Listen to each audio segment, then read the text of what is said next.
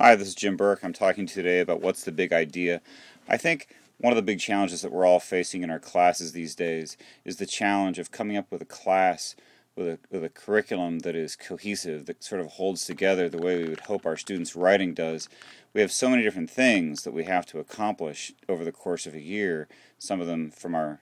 districts, some of them from the states, others just consistent with our own profession and our traditions, that we're often left to wonder how we can fit all that in. I think what organizing your class around big ideas allows you to do is, in the same way that we would with a paper, to have some sort of a controlling idea, some sort of a guiding question that you're trying to answer. This idea of a guiding question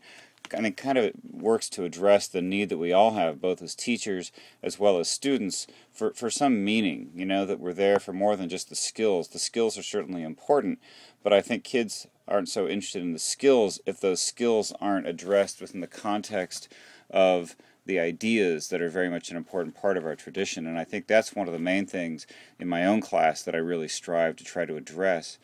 In my senior class, for example, when I get to the second semester of the senior class,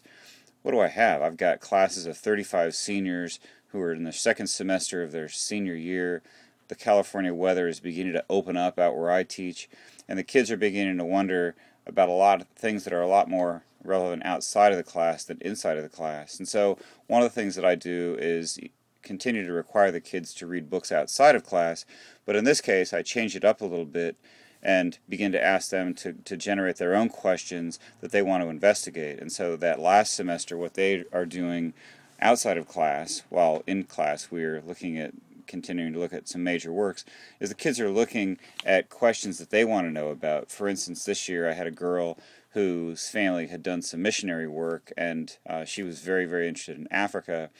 as a as a general uh, region of the world. And so she looked at a lot of different books about Africa. Some of them were fiction, some of them were nonfiction. And over the course of the semester, she really did a very in depth inquiry into the subject of Africa while in class we were looking at a lot of other things. And then it culminated at the end of the year in her giving this amazing presentation, you know, that was kind of a collage based on all these different images that she'd put together that represented more of the complex reality of Africa than we often see depicted in the media and in the news. So when you're organizing your class around questions that the kids themselves have a chance to ask and they have a chance to pursue, then I think what you see is a lot more engagement